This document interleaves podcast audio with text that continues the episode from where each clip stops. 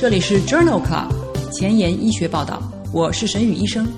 每周五天，每天半小时，只讨论最新的顶尖专科文献，介绍给感兴趣的同行们。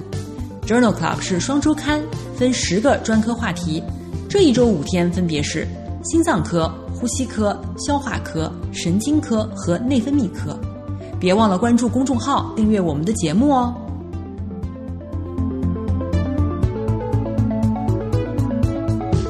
今日头条：一 ，F D A 批准 G A B A 调节剂治疗局灶性癫痫。二 ，Annals of Neurology， 急性卒中血管内治疗后的最佳血压目标值。三 ，Neurology， 美国神经病学学会胸腺切除术治疗重症肌无力的建议。四 ，Science 子刊。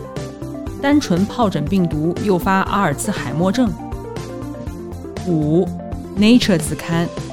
M C L 一 抑制剂改善阿尔茨海默病小鼠的行为表型。这里是 Journal Club 前沿医学报道，神内脑外星期四 Neurology Thursday， 我是主播沈宇医生，精彩即将开始，不要走开哦。今天的新药研发，我们来聊一聊氨基甲酸酯。氨基甲酸酯属于伽马氨基丁酸 G A B A 离子通道的正变构调节剂，也可以抑制大脑的异常放电。二零一九年十一月 F D A 批准氨基甲酸酯用于治疗成人癫痫部分性发作。关于氨基甲酸酯联合治疗在无控制局灶性癫痫患者中的安全性与有效性的三期临床研究，于二零二零年一月发表在 Lancet Neurology 杂志上。这项研究旨在评估氨基甲酸酯联合治疗对于不可控制的局灶部分癫痫发作患者的安全性、有效性和耐受性。这项多中心双盲随机安慰剂对照的疗效剂量调整研究，纳入了四百三十七例十八至七十岁之间的 一到三 种抗癫痫药治疗无效的局灶性癫痫患者，随机分配至联合氨基甲酸酯一百毫克 Q D、两百毫克 Q D、四百毫克 Q D 治疗组，或者是安慰剂组，包括六周的低定期和十二周的维持期。局灶性癫痫包括知觉保留的运动性局灶性癫痫 Focal Aware Motor Seizure， 知觉受损的运动性局灶性癫痫 Focal Impaired Awareness Seizure， 或者是局灶双侧强直阵挛性发作 Focal To Bilateral Tonic Clonic Seizure。 第二十八天，安慰剂组的局灶性癫痫发作频率中位降低了 百分之二十四， 而氨基甲酸酯一百毫克组降低 百分之三十五， 两百毫克组降低 百分之五十五， 四百毫克组降低 百分之五十五， P 值均小于 零点零零一。 在维持期，安慰剂组的缓解率为 百分之二十四， 一百毫克、两百毫克及四百毫克的氨基甲酸酯组维持期缓解率分别为 百分之四十、百分之五十六 和 百分之六十四， P 值均小于 零点零零三。 治疗中出现的不良事件导致停药的比例分别为 百分之五、百分之十、百分之十四 和 百分之二十。 在两百毫克的氨基甲酸酯组当中，发生了一例严重的嗜酸性粒细胞增多，没有死亡的病例。这项三期临床研究认为，氨基甲酸酯联合治疗降低了局灶性部分癫痫发作的频率，与剂量相关。治疗的紧急不良事件在最高剂量组当中最为频繁。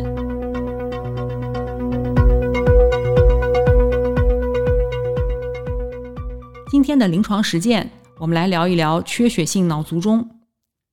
缺血性脑卒中有三种亚型，分别为动脉局部原位阻塞、栓塞或者是全身性灌注不足。核心的特征是局部脑功能丧失。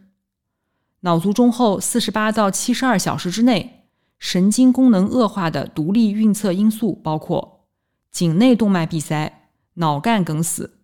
大脑中动脉 M 一 段闭塞、区域性梗死和糖尿病。急性缺血性脑卒中患者应该尽早的恢复血流，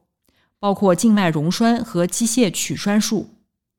这是挽救尚未梗死的缺血脑组织最为有效的方法。能够完成上述治疗的时间很有限，溶栓需要在症状发作后 四点五 小时以内，机械取栓术需要在症状发作后六小时以内。在二零二零年八月的 Annals of Neurology 杂志上发表了一篇创新性研究，讨论循环代谢产物用于缺血性脑卒中的鉴别诊断。对于发生急性缺血性脑卒中的一般患者，脑部 C T 无法在最初的六小时内得出明确诊断，因此可鉴别真正卒中与假卒中的检测方法，尤其是可以在最初的几小时内实现这一目的的检测方法将非常有意义。这一项创新性的研究评价了血液内检测出的一组代谢产物在诊断卒中方面的效用。研究了五百零八位卒中患者，三百四十九例假性卒中和一百一十二例神经系统正常的对照组，将他们分成分析、推导和验证队列。在分析队列中，采集血液样本的中位时间是发病后 三点三 小时。本研究包括所有的卒中亚型，最常见的是心源性卒中。分析结果表明，与正常对照组相比，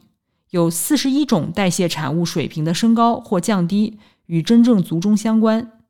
经过回归分析以后，与假性卒中相比，有四种代谢产物与卒中之间的相关性最高。这些化合物与血管张力的调节以及炎症或应激相关，而且所有这些代谢产物的数值均在九十天内恢复正常。这项创新性研究认为，急性卒中相关的代谢产物的识别可能显著地提高急性卒中的诊断准确性。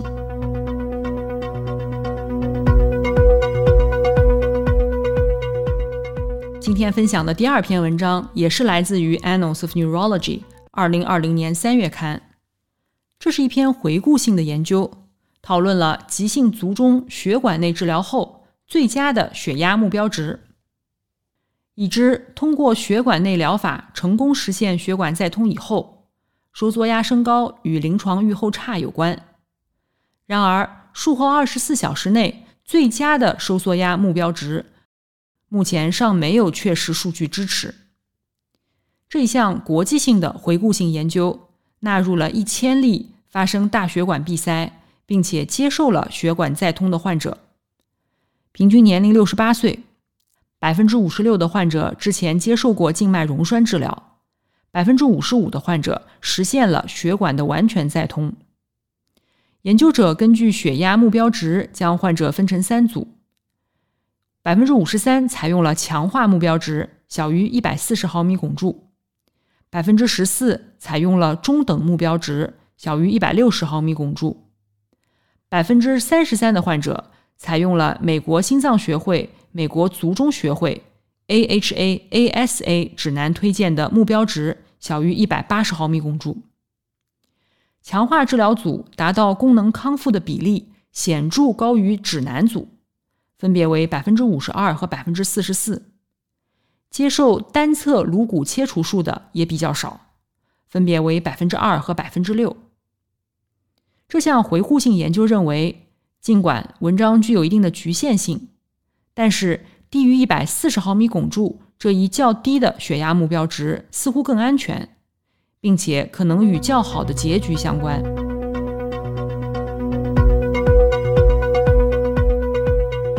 今天要介绍的第三篇文章发表在 Circulation 循环杂志二零二零年八月刊上，这是一项队列研究。高密度脂蛋白H D L 胆固醇浓度是一种公认的动脉粥样硬化保护标志，尤其对于冠状动脉疾病。研究的目的是评价 H D L 颗粒浓度是否能够更好地预测女性黑人的缺血性事件，包括脑卒中和心肌梗死。这项研究纳入了四项大型实验中的参与者数据，约一万五千人。研究中发现 H D L 颗粒与包括女性在内的所有人群中心梗和缺血性卒中的终点事件呈负相关。H D L 颗粒在白人中与心肌梗死呈负相关，而在黑人中则没有。同样的， H D L 胆固醇与白人的心肌梗死呈负相关，但与黑人的心肌梗死呈非常微弱的直接相关。这项队列研究认为，与 H D L 胆固醇相比， H D L 颗粒在总体人群中始终与心梗和缺血性卒中相关。 H D L 胆固醇和 H D L 颗粒与黑人族裔心肌梗死的差异相关性提示，动脉粥样硬化性心脏病风险可能因为血管区域和族裔的不同而不同。未来的研究应该单独研究个体的结果。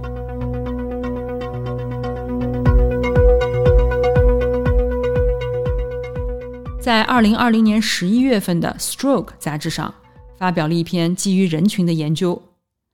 讨论了社会人口决定因素与美国年轻人卒中症状认知差异之间的联系。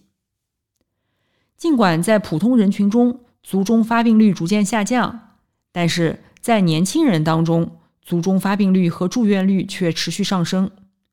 对于卒中症状的认知和迅速反应是及时诊断和疾病管理的关键组成部分。这项研究评估了四十五岁以下的年轻人当中，对于以下五种常见的卒中症状和急救知识的知晓度。常见的卒中症状包括：一、脸、胳膊、腿麻木。二、意识模糊，说话困难。三、行走困难，头晕，失去平衡。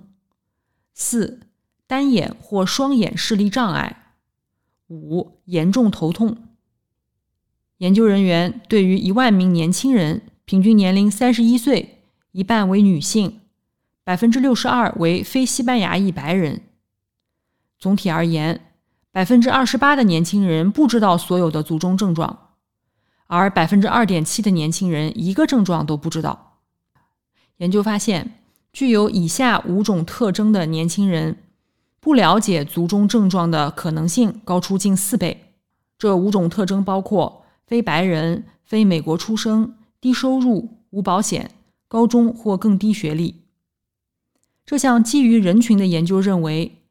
很大一部分年轻人不知道卒中的症状。某些认知程度较低的社会人口亚群可能会更多地受益于有重点的公共卫生干预措施。今天要分享的最后一篇文章来自于 Neurology 二零二零年四月刊，这是美国神经学会对于隐源性卒中患者卵圆孔未闭封堵术的建议。主要建议包括：一、卵圆孔未闭封堵术之前，医生应当全面评估，并已经排除了卒中的其他原因，推荐等级 B。 二、存在其他原因的卒中高风险患者，医生不应该建议进行卵圆孔未闭封堵术，证据等级 B。 三、临床医生应当告知患者，卵圆孔未闭很常见，普通人群中有四分之一患有此病，很难确定卵圆孔未闭导致了卒中，只有在特定人群当中，封堵术才有可能降低卒中的风险，推荐等级 B。 四、对于六十岁以下有卵圆孔未闭而没有其他卒中危险因素的病人，临床医生应该对患者充分地讨论封堵术的潜在好处，包括卒中复发风险每五年降低 百分之三点四， 以及手术的风险，为手术期并发症为 百分之三点九， 术后每年增加 百分之零点三三 的房颤发生率，推荐等级 C。 五、选择保守治疗的患者，医生可以推荐一个抗血小板药，比如阿司匹林或者抗凝治疗，对于已经证实处于高凝状态并且长期接受抗凝的患者，目前没有证据支持在此基础上进行卵圆孔未闭封堵术。 C 级推荐。想要紧跟科研热点，实时更新临床理念，但烦恼于没有时间吗？上下班路上给我半小时，我把专科研究说给你听。想研究交叉学科的内容，但苦于非专科的知识仍然停留在书本上吗？每周五天，我们分十个专科话题，把文献讲给你听。 Journal Club 前沿医学报道，拉近科研和临床的距离。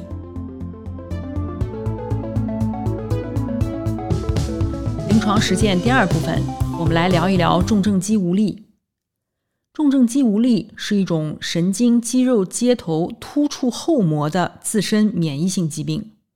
表现为波动性肌无力，可累及眼肌、眼髓肌、四肢肌和呼吸肌的不同组合。不经治疗的重症肌无力致残致死率极高。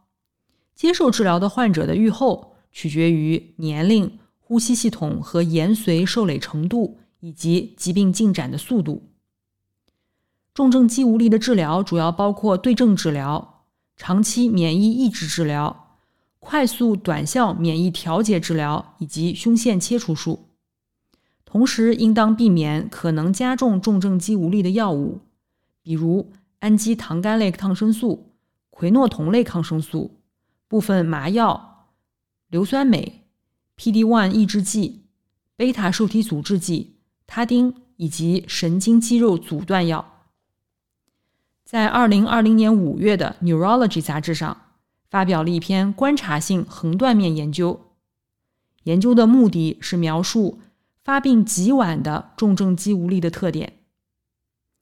这项观察性横断面多中心研究当中，纳入了九百多例重症肌无力的患者，被分为了三个年龄亚群：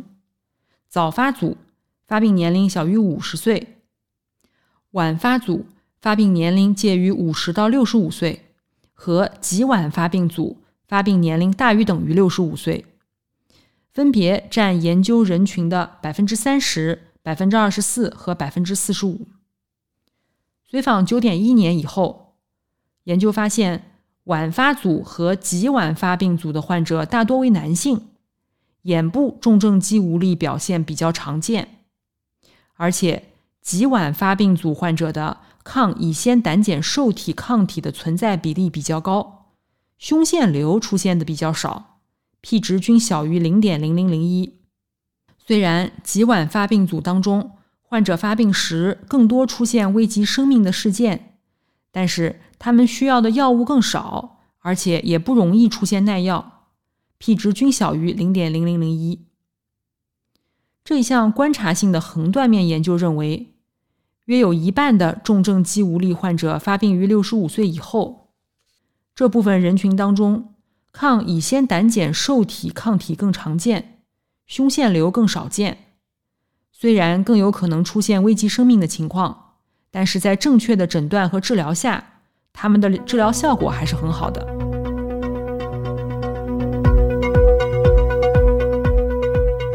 今天要聊的第二篇文章是发表在 J A M A Neurology 杂志二零二零年九月刊上的一篇前瞻性回顾性队列研究。这篇研究比较了利妥昔单抗治疗新发重症肌无力与难治性重症肌无力的疗效。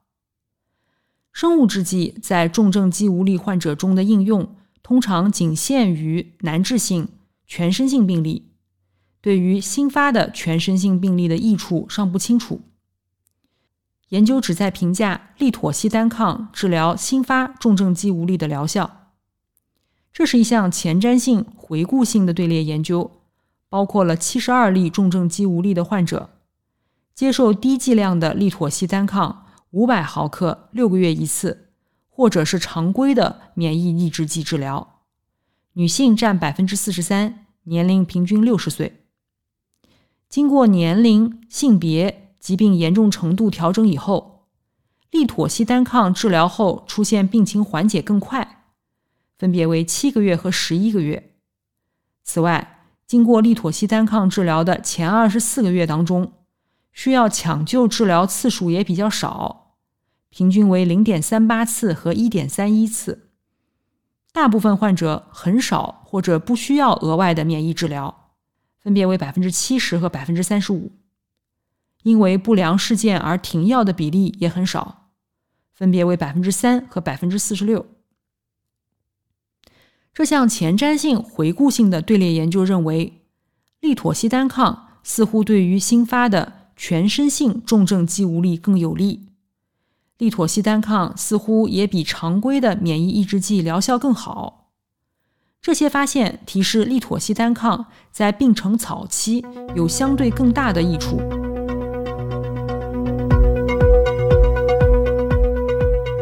接下来再和大家介绍一篇关于单克隆抗体治疗重症肌无力的文章。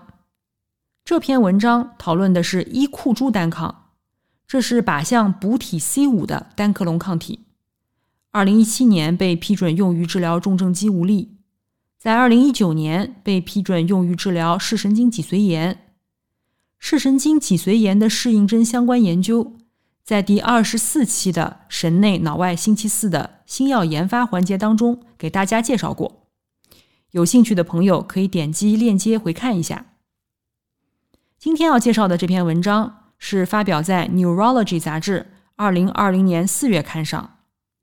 这是 REGAIN 研究开放标签延长阶段的结果，讨论了伊库珠单抗治疗难治性重症肌无力的疗效和安全性。研究纳入了 REGAIN 研究当中完成随机对照部分研究的一百一十七例患者，他们继续进入开放标签的一百三十周的随访。 REGAIN 研究结束的时候是第二十六周，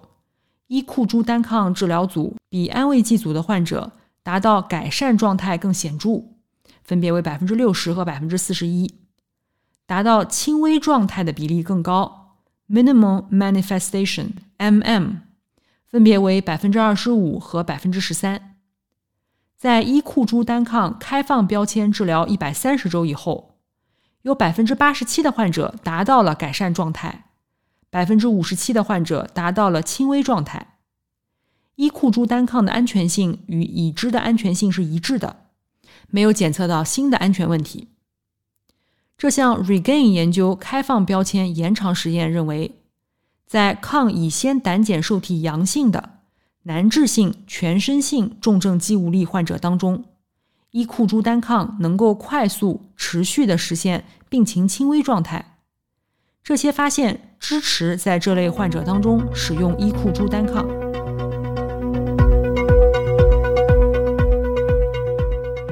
今天要分享的最后一篇文章来自于二零二零年四月的 Neurology 杂志，这是美国神经病学学会发表的一篇胸腺切除术治疗重症肌无力的建议。这篇文章的系统回顾部分认为，年龄小于六十五岁的非胸腺瘤乙酰胆碱受体抗体阳性的全身性重症性肌无力患者，经过强地松联合胸腺切除术以后，达到轻微状态的几率要高于单用强地松治疗的患者，三十六个月时的风险差异为 百分之二十。 因此美国神经病学学会建议，一、临床医生应该和乙酰胆碱受体阳性全身性重症肌无力的患者讨论胸腺切除治疗， B 级推荐。二、临床医生应当告知乙酰胆碱受体阳性的全身性重症肌无力的患者，目前尚不清楚微创胸腺切除术是否能够达到经胸胸腺切除术同样的获益，推荐等级 B。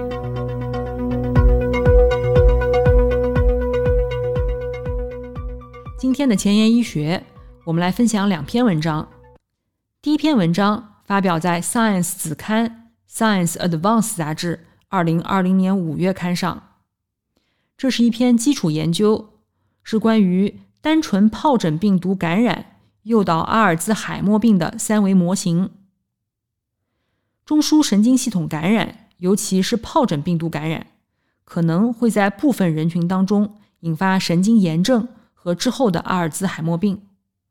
为了验证这一假设，研究人员创建了人诱导多潜能干细胞，并诱导其形成三维人脑类器官，也就是迷你大脑，包括了具有电活动的神经元和各种神经胶质细胞。然后研究人员用低水平的单纯疱疹病毒一对于迷你大脑进行感染，在病毒感染后的迷你大脑当中形成了由贝塔淀粉样蛋白组成的斑块样结构，透蛋白发生磷酸化，产生了多种神经炎质标志物，引发了胶质增生，同时电活动减慢，而所有这些现象都可见于人类的阿尔兹海默病大脑。当使用伐昔洛韦治疗以后，可以防止和阻断这些变化的发生。这项基础研究支持阿尔兹海默病的感染假说。当然，类器官不能完整地代表人类大脑。此外，单纯疱疹病毒一可能引起这些阿尔兹海默病样的变化的机制尚不清楚，但是研究人员认为阿尔兹海默病的几个重要特征，而不是其他非特异性的变化，可以由单纯疱疹病毒感染引起，而且使用伐昔洛韦可以防止这样的情况继续发生。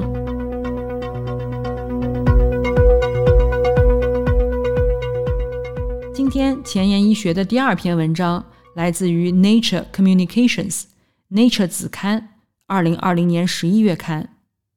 这项基础研究讨论了 M C L 抑制剂促进线粒体自噬，并且改善阿尔兹海默病小鼠的行为表型。